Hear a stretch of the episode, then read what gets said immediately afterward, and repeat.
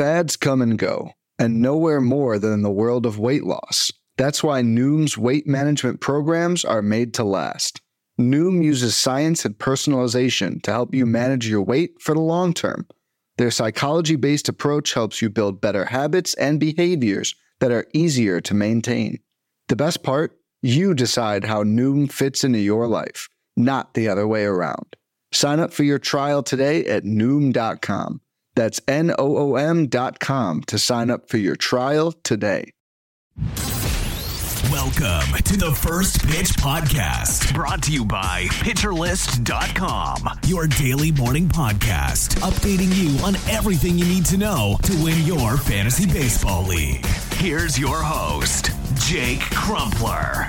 What's up, fellow fantasy managers? Welcome back to another episode of the First Pitch Podcast, brought to you by PitcherList.com. My name is Jake Crumpler, and it's the weekend. So, as always, I'll be taking over for Bubba as the host of the weekend editions of the podcast. You can follow me at Jake Crumpler on Twitter, and you can find all of my work at CrumplerBaseball.com. Let's dive into everything baseball related from Friday, April 21st. As always, we'll begin with the transactions, injuries, news, and notes from around the league, kicking it off on a sour note with the IL placements. Catcher Logan O'Hoppe of the Los Angeles Angels was placed on the 10 day IL with left shoulder inflammation. It's still not clear how long he's going to miss, but the early diagnosis is not great. There's a possibility he may need surgery and could be out for an extended period of time. He was a top American League Rookie of the Year award candidate at the outset of the season, and he was hitting great thus far with a 143 WRC plus. In his absence, Matt Thaiss and Chad Wallach will platoon at catcher until Max Stassi returns from the 10 day IL as he's dealing with hip discomfort. The only other IL placement we had is starting pitcher Trevor Rogers of the Miami Marlins being placed on the 15 day IL with a strained left biceps. Similar injuries to the one Rogers sustained usually take several weeks to heal, so we may not see Rogers until late May. So it's a tough blow to the Marlins rotation and to Rogers' season. The team activated left handed reliever Steven Okert from the 15 day IL to replace him on the roster in a corresponding move. Now let's look at the transactions from around the league, kicking it off with Jeremiah Estrada, reliever for the Cubs being recalled from AAA. This is a guy with huge strikeout stuff. He could quickly work himself into a high leverage role with the current state of the Chicago bullpen, and it would be completely warranted because he has been crazy throughout his minor league career. During his time in the minors, he has posted a 37.7% strikeout rate in 94 innings pitched. Jorge Polanco, a second baseman for the Minnesota Twins, was activated from the 10 day IL, and he made his season debut. He was on the IL with recurring left knee inflammation. The team optioned number four prospect second baseman Edouard Julien to the minor leagues in a corresponding move. The activation and placement of Julien in the minor leagues opens up an everyday role at second base for Polanco, and he should get everyday at bats as well. He's projected to hit in the top half of the lineup. He's had a WRC plus of at least 119 in each of the last three full seasons, so he's definitely worth having in your lineup if he's on your roster. The team also recalled top starting pitching prospect Simeon Woods Richardson. He was one of the major pieces in the Jose Berrios trade from just a couple years ago. He was the 48th overall pick in 2018 and was once a top 100 prospect, but his prospect star has since fallen as he's now not on the top 100 and is just the Twins' number eight prospect according to MLB Pipeline. He did wrap up last year, 2022, at AAA with seven starts of 2.21 ERA ball, and he did get his first taste of the majors at the end of the last year with one start. He's still just 22 years old, so there's still a lot of potential left in that arm, but for now, he's expected to work out of the bullpen in a swingman role. So definitely in leagues where starts are limited, he's someone that could be an option. Also, the Mets recalled starting pitcher Joey Lucchesi, and we'll have more on him later. The Guardians are expected to promote starting pitching prospect Logan Allen. Logan T. Allen stands for Taylor, and he's expected to make his major league debut on Sunday. He was the 56th overall pick in 2020, and he's the Guardians' number eight prospect according to MLB Pipeline. Allen had a 1.26 ERA with a 34.5% strikeout rate in 14 innings across his three starts at AAA so far this year. He's set to replace Hunter Gaddis in the rotation, and he'll take on the Marlins in his debut, so it's not the worst of streaming options. In other good news, starting pitcher Joe Musgrove of the Padres is set to return from the IL today, and he'll make his season debut versus the Arizona Diamondbacks. Also, Zach Eflin, a starter for the Tampa Bay Rays, is likely to be activated from the IL on Sunday, and he will likely take on the Chicago White Sox. In terms of news, news, we have some unfortunate news. Starting pitcher Kris Bubic of the Kansas City Royals will undergo Tommy John surgery and will miss the rest of the season and part of the 2024 campaign. It was a quick rise and fall following a promising start to the season for Bubich, and he's already the second pitcher we've lost to Tommy John surgery already this year, with Jeffrey Springs also going under the knife. Speaking of going under the knife, outfielder Garrett Mitchell of the Milwaukee Brewers has left shoulder subluxation and it's likely to require surgery, which would possibly end his season. The Brewers will likely rely heavily on rookie Joey Wiemer for the foreseeable future. In good news, though, starting pitcher Kenta Maeda is likely to avoid the IL after being hit in the ankle in his start on Thursday, and he's feeling better than he expected. And Corbin Burnes, a starter for the Brewers, is good to go on Sunday after he threw a bullpen session and had no issues with his pec. Now we'll look at the notable performances from around the league on Friday, and boy, it was a big day of baseball as we had 14 games. One of them was postponed. The Guardians versus the Marlins was postponed, but we'll kick it off as always with the hitters, leading off with Nico Hoerner, the leadoff man for the Cubs, as he helped the team down the Dodgers. He went four for five, scoring once, hitting a home run, his first of the year, and knocking in four runs. Horner is batting 365 on the year, so he's really doing well. His home run traveled 375 feet. On top of batting 365, he's also tied for the major league lead in steals. That 365 average is fourth in the National League. And to back everything up, he's got a 98th percentile 337 XBA, and Hoerner aids that XBA with a 100th percentile whiff rate, tops in the league, which has led to just six strikeouts so far across 91 plate appearances, which is good for a 99th percentile 7% strikeout rate. Hoerner is leading off every day in a surprisingly strong lineup, one that helped the Cubs to a 13 0 win on Friday. The Cubs have now scored 10 plus runs as many times, six, as they did all of last year. Wild. They also lead Major League Baseball in runs, on base percentage, and slugging, and they now have the largest run differential in the National League.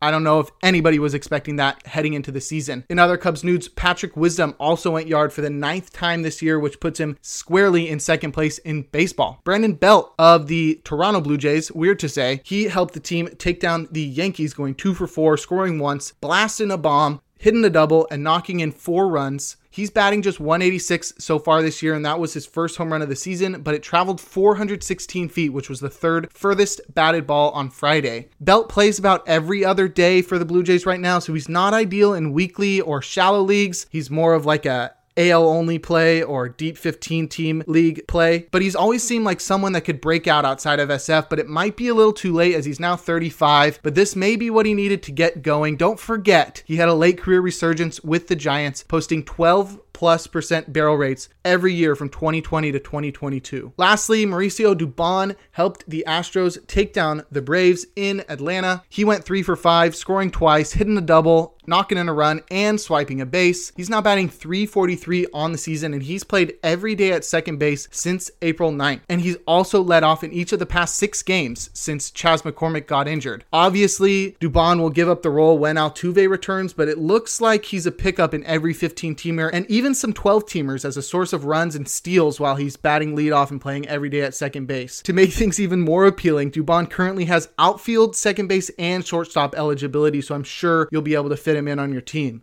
Last bit of news Pete Alonso also went deep again to maintain the MLB lead with 10 dingers. Right now, he's on pace for more than 60 home runs. But if you want more deep dives on the top hitting performances from around the league on Friday, check out the Daily Batters Box article. Now we'll head to the rotation and check out some notable starting pitching performances. The big one that everybody's talking about, obviously, Drew Smyly helped the Cubs take down the Dodgers, and he was nearly perfect. He earned the win, tossing seven and two thirds innings, allowing just one hit with no earned runs, no walks, and 10 punchouts. He racked up 18 whiffs and a 37% CSW across 103 pitches. He was six outs away from perfection before being tackled by Yan Gomes on a tapper, but he does get the consolation prize of winning the King Cole on the day. He went just two pitches in this one. It was the curve and the fastball, and that curve was unhittable, racking up 10 whiffs and 42% CSW. In fact, he's actually allowed just one run or fewer in three straight starts, so he's really on fire right now. But he does get a tough draw against the Padres next, but with the way he's pitching, there's a possibility he could handle it. I think he's probably worth the risk in deeper leagues right now. I said we would talk about him later, and now's that time. Joey Lucchesi took down the Giants in San Francisco, earning the win as he went seven innings of shutout ball, allowing just four hits and two walks while striking out nine on 10 whiffs with a 33% CSW. His sinker was a called strike machine in this one, racking up 19 called strikes, good for a 42% CSW on the day. Unfortunately, sinker called strikes are one of the least sticky things from start to start, so I'm not sure I can trust this. He didn't appear in the majors last year. He's never pitched below a 4 ERA in four MLB seasons, but he was pitching great at AAA prior to his call up with a 2.30 ERA in three starts with a 25% strikeout rate. But I don't know if I can trust Lucchesi. Lucchesi earned himself another start with this amazing performance, and it's a nice one against the Nationals, so it may be worth the shot. I think I'm going to need some time to think about it. What a surprise! Shohei Ohtani did it again, taking down the Kansas City Royals, tossing seven innings with just two hits allowed, no one runs, two walks, and 11 strikeouts. He earned the gallows pull on the day with 22 whiffs, as he also had 35% CSW. What can't this guy do? He gets the A's next, and you know that's going to be another gem. Tyler Wells of the Orioles took down the Tigers and rewarded all fantasy managers that trusted him for the stream on Friday. He tossed seven innings, allowing just three hits with no earned runs, one walk, and five strikeouts. He took the tough luck no decision, but he racked up 14 whiffs and 24% CSW across the start. I'm not sure I can trust this going forward. He gets the Red Sox next, so I think that one's up to but I'm leaning avoid in leagues shallower than 15 teams. The last two matchups we'll check out are both NOS guys. Zach Gallen went absolutely off versus the Padres, earning the win, tossing seven innings, allowing just two hits with no runs, no walks, and 11 punchouts. He racked up 20 whiffs and a 36% CSW, both marks that would have earned him the top honors if not for Drew Smyly and Shohei Ohtani on the day. He was not scared of the full strength Padres lineup at all. Gallen picked up right where he left off in the second half of last season,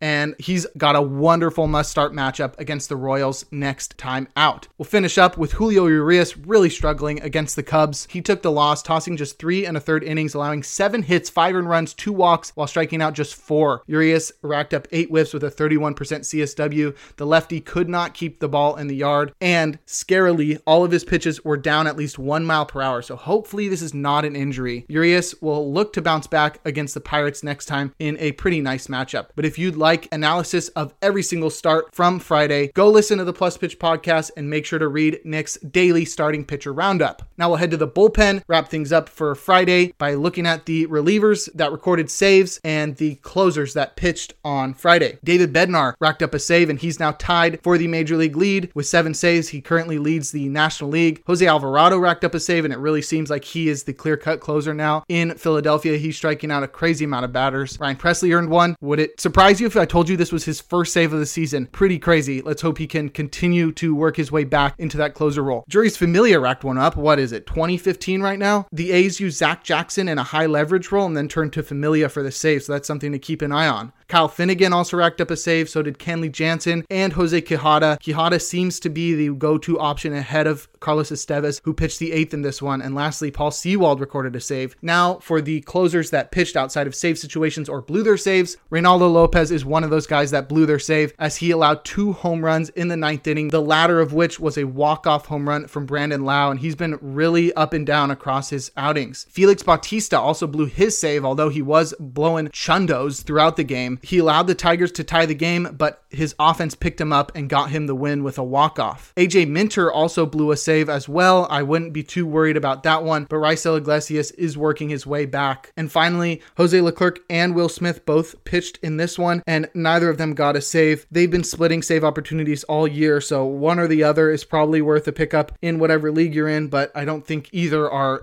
that great options. But before we look forward to today, we're going to go take a quick break. When it comes to weight management, we tend to put our focus on what we eat, but Noom's approach puts the focus on why we eat, and that's a game changer.